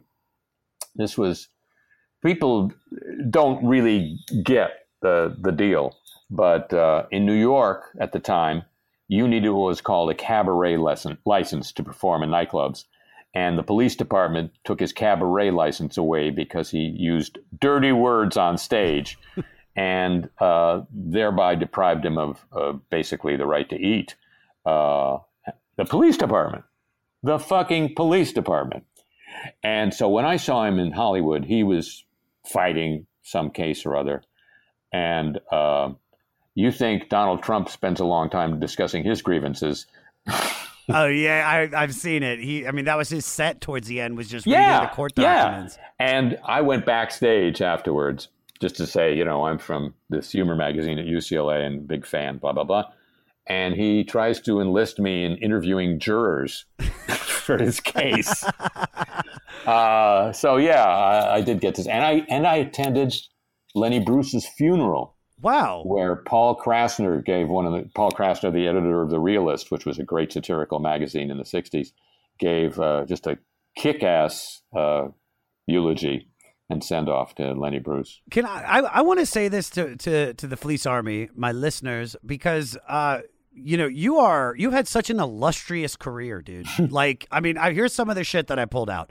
As a child actor in, in the 53 movie Abbott and Costello Goes to Mars, as well as on the Jack Benny Show. Uh, you were the original Eddie Haskell character in Leave It to Beaver, but your parents wouldn't let you do the series. Uh, so you could have a normal childhood. Uh, Mhm. clearly, that worked out. Yeah, that really worked out. Yeah. You co wrote uh, the 1979 movie Real Life with Albert Brooks, which is his directorial debut, which lampooned the early phenomenon of reality television. And you scarily predicted uh, just how bad it was going to get. and you wrote for the classic TV show, uh, TV comedy, Fernwood Tonight with Martin Mull and the late, great Fred Willard. You are, my friend, a renaissance man. Like, it's it's insane. I, I just got to know where did all of that drive come from? Um, I guess my my best guess at trying to explain that is uh, my dad died when I was twelve, and I got the message: this doesn't go on forever. Yeah. real strong, real, real. You know, I got the news, and once once that comes through, uh, you want to make the most of the time you got here. I think. I, I and I think you are uh, more than most people. I mean, everybody should take uh, any artist should take a cue from your playbook. Uh, trust me, I, I completely agree with that. I, I I mean, not even so much. I lost my dad. I've lost my best friend, and I mean the the thing that that makes me enjoy this journey so much is knowing that this is the fun part. Life is the fun part. Like we got to deal with eternity and death and we have no idea what that's going to be like. So if that doesn't put a fire into your ass to to to work and do the projects that you love. Um but I, on a side note, I got to ask, did you fight back uh, with your parents with the Leave It to Beaver thing? No, no, uh, I didn't care that much. I, I had had such a great time working for Jack Benny. I mean, that was the that was it. That was the the best it could ever be. Uh, uh, I'm working alongside Mel Blanc, the voice of the Looney Tunes characters. I'm working for maybe the smartest, most generous person I've ever met in comedy. Uh, I'm working with a bunch of people where there's never uh, any operatic drama about making comedy, if you know what I mean. No, I know exactly what you mean. Yeah, I, it, it was just like we're here to do a job. We all know how to do the job. Let's have fun and go home. Uh, it, it was just I, I couldn't have had a better time. So yeah, okay. So I don't do Leave It to Beaver. Uh, it, like, yeah, it's no big deal. I'm, dude, I'm going to be on this animated show that's going to run 31 years. Yeah, It'll be a- right, It'll be yeah. a ride at Universal Studios. No big deal. yeah. By the way, I'm not in. My, none of my characters are in the ride. Really? Mm-hmm. That's a fucking travesty, dude. Lenny? Lenny. That's that's that's what happens when you offer too little money to an actor. No, I get it. I totally get it. Um, but I and I gotta ask this: uh, working with Mel Blanc, I mean, is that kind of what started the the doing the voices? You were already doing that before. Yeah, I, I had my dad had a tape recorder, and I would get friends over, and we'd do little shows. And uh, um, you know, I thought I was doing different voices. Of course, with a kid's voice, they all came out sounding the same. Um, but so I realized later on when I was thinking about that, oh, I wasn't training my voice; I was training my ear. Completely, completely. Because in my head, they were sounding like who I wanted them to sound like, even though I didn't have the pipes to accomplish it yet. Sure. But also, you know, being around one of the greatest voice actors, uh, and really, in my opinion, the originator. Um, it's Not only your, your opinion, in fact, he was the originator Yeah, of those sure, all those characters. You know, I mean, um, they're they're being done by others now, but those are Mel's voices. Yeah, that's Mel. It's 100% Yeah. Mel. All right, the album ends with little Lisa Jane. Liza Jane, Liza Jane. God, I am fucking this up, dude. Uh, keep it in there, Peter. Don't cut my mistakes. This is this is. I want the people to to hear the truth. We're humanizing you. Yeah, please, please. I need it. All right, so the record ends with a song that goes back to at least uh, the 1910s. It was likely based on a song sung by slaves before the Civil War as what would have been historically known as a Negro folk song and then appropriated uh, for minstrel shows. Um, Peter, play 115.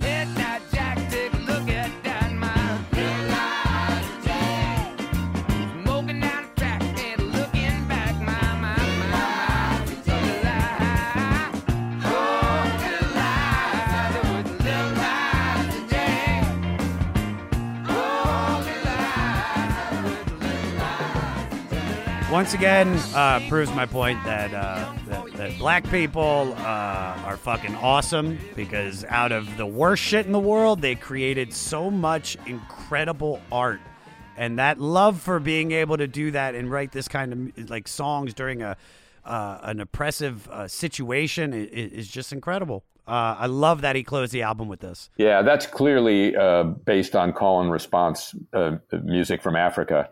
Um, and uh, yeah, when you learn the, the histories of these songs and how, how they go back to chants, uh, you know, New Orleans has a place called Congo Square uh, right across the street from the French Quarter. And Congo Square was where, uniquely among all the southern states, uh, the heavy, heavy burden of slavery was allowed to be lifted one day a week. The slaves were allowed to, to play their music in Congo Square on Sundays. And that's probably why the music culture uh, born from Africa stayed alive in New Orleans when it didn't stay alive elsewhere. Uh, Congo Square is, is really a remarkable part of the city's history. And there's a Southwest Louisiana slide guitar master called Sonny Landreth who wrote a song. Um, I can't express how moving it is, uh, called Congo Square, about that place and and uh, its place in the in the history of, of Louisiana music. Uh, it's it's well worth hearing. Sonny Landreth is well worth hearing. I'm gonna check it out. I'm gonna check it out, especially if, if you feel it that much. Oh yeah, great album, fantastic way to end it. Uh, if like, listen, I, like I said, I wasn't a huge Dr. John fan before, but now, like, I'm so happy that this record came up when it did on this list. Um, do you want to do some facts and then we'll get you out of here? Yeah. All right, facts and the facts and the facts and the facts. All right, was that pretty? How is my Dr. John, by the way? Better than his now. That's okay. All right. Mac formed his first group, the Dominoes, while still in Jesuit high school, but the priest told him to choose between playing music in clubs or going to school. He was expelled and never looked back. Thank God he decided to do that. So I wanted to ask you, what was your first love that you would have been happy to do without looking back? Doing uh, doing comedy on in radio and TV. I mean, I have a pretty solid memory. I also have a photograph, but I have a pretty solid memory of the first time I made Jack Benny laugh. Tell me. I, well, we were doing a script for the radio show, and the kids that he was sort of his Cub Scout troop were doing our version of his show. And I had two characters I did. One was, was uh, this guy who's played on the Benny show by Sheldon Leonard, and he was always running into this guy, and he was always like he was like a racetrack tout. And he wasn't written in a Brooklyn accent, but I threw in a little Brooklyn accent as we were doing the read through around the table. And his hand went up in the air slapped it on the table, and he just laughed way out loud. I'm seven or eight years old, and I'm just thinking, give me another one of those right away. Yeah, dude. that's it. All that's what you want, you know. Oh, that's. I mean, to get to get one of the greats. I mean, if not, you know, at his profession in comedy and everything, to to laugh. I mean, that's. Oh yeah, yeah. It, it's. I mean, it's it's happened to me, uh, and I hold on to those moments so dearly. Mm. So Yeah. I'm so glad that he laughed at you for that. You deserved it. You probably deserved it. You probably I- deserved it. I earned my laugh, baby. You earned it. Yeah, for sure. All right. So Mac wrote and performed the title song to the 90s sitcom Blossom starring Mayim Bialik. He also sang the jingle for Popeye's chicken and biscuit restaurants, which I knew Popeyes, didn't know Blossom. Mm-hmm. You know that you know that one? It's like for my opinion nation, the sun will Bible surely shine. So, which of your career highlights would you gladly leave off your resume? um, my appearance in the late 1970s movie The Fish That Saved Pittsburgh. Ooh. I think I'm watching that tonight, dude. Do not do that. Do not do that. do not do that. That's an hour and a half you will never get back.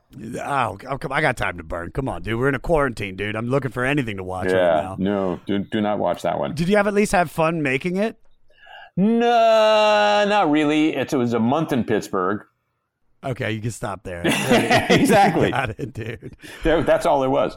All right. No, I, I, I- I should say uh, the fun part was being around another member of the cast, Jonathan Winters. Oh my god. Yeah. Yeah, that's incredible. Yeah, but the the movie was it's the first and the last movie I was ever in where both the producer and director stayed up all night every night doing coke, and it shows. Okay. And it shows.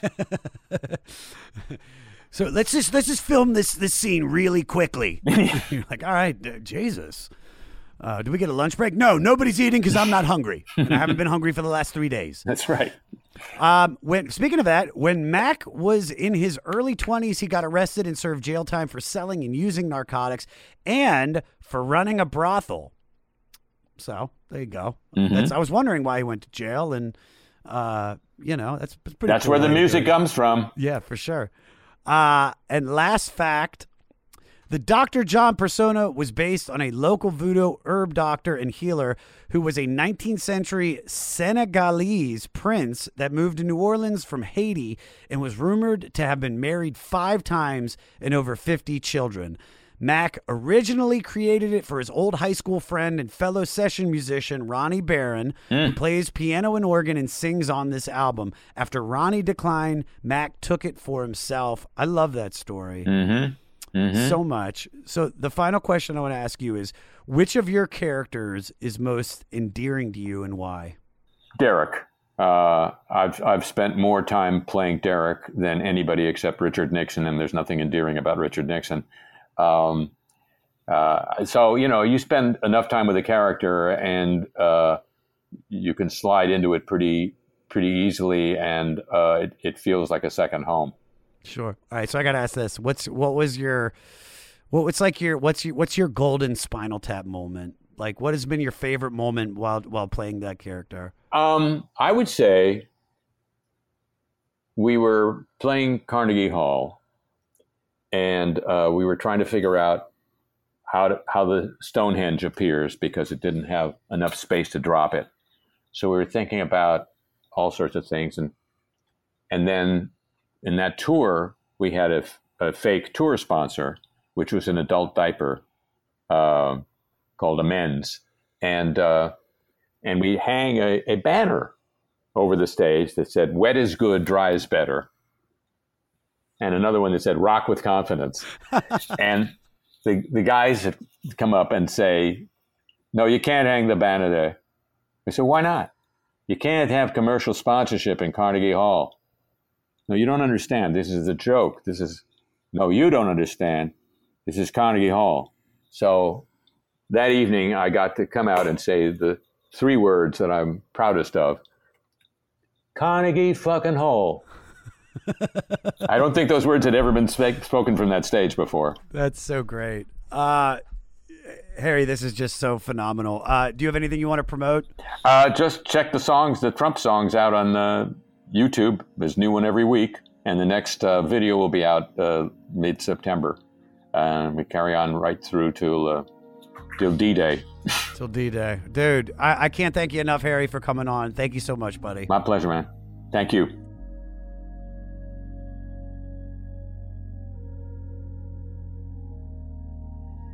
What did I tell you? What did I tell you? The one and only Harry Shearer. I want him to leave me a voicemail message as any of the characters from The Simpsons. And you know what? He said he wouldn't do it, but you know what? I bet I can get him to do it. Follow him on Twitter at the Harry Shearer and find all things Harry. That's so much fun to say. All things Harry at harryshearer.com. Check out the newest season of The Simpsons. Watch Spinal Tap.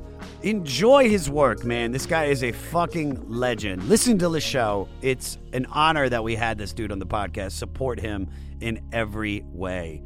Now, we just listened to Dr. John from 1972. This week, our new music is Marc Broussard, and you are listening to a new version of his song Come In From the Cold from Home, the Dockside Sessions.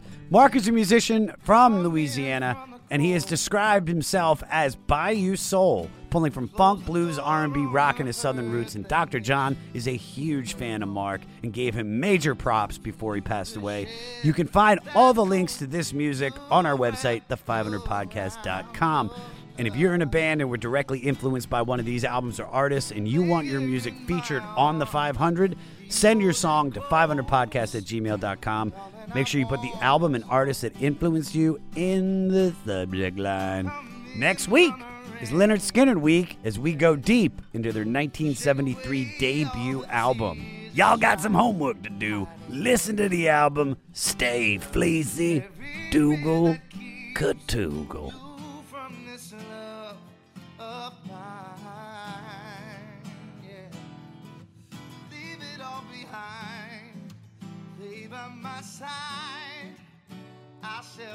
Darling.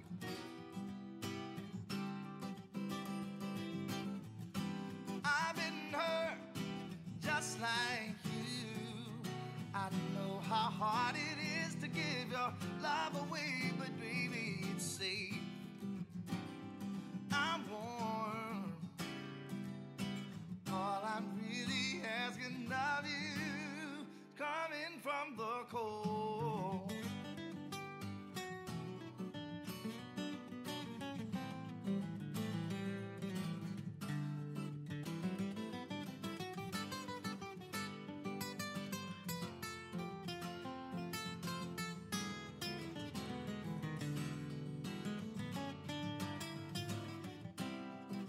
Been hurt just like you. I know how hard it is to give your love away.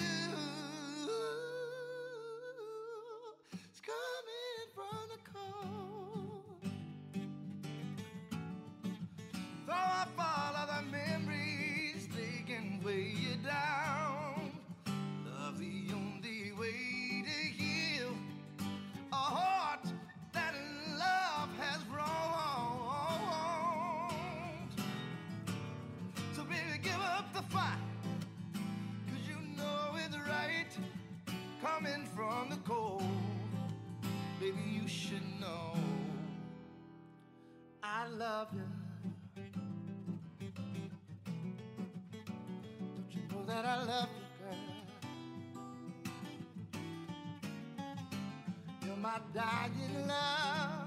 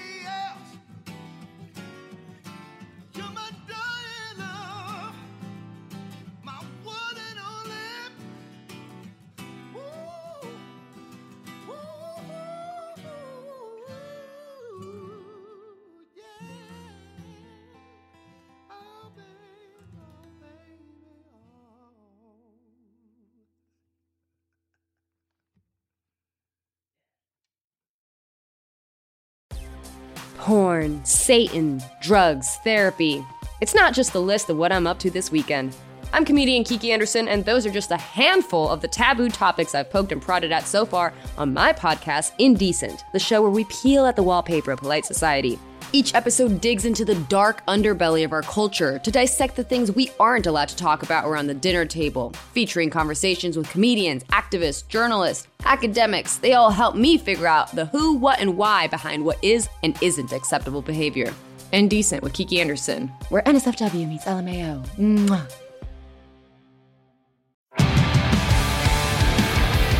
What's up, everybody? I am Finn McKenty, host of the Punk Rock MBA podcast, part of the Sound Talent Media Podcast Network. My podcast is all about doing what you love for a living, and every week I sit down and talk to people who have done exactly that. For example, musicians like Tommy from Between the Buried Me, Matt from Periphery, Lil Lotus and Shinigami, among many others, photographers, artists, designers, YouTubers like Glenn Fricker and Sarah Dici, and I unpack exactly how they got to where they are today with the goal of helping you do the same. So if that sounds cool, you can listen and subscribe at soundtalentmedia.com, and I'll see you there.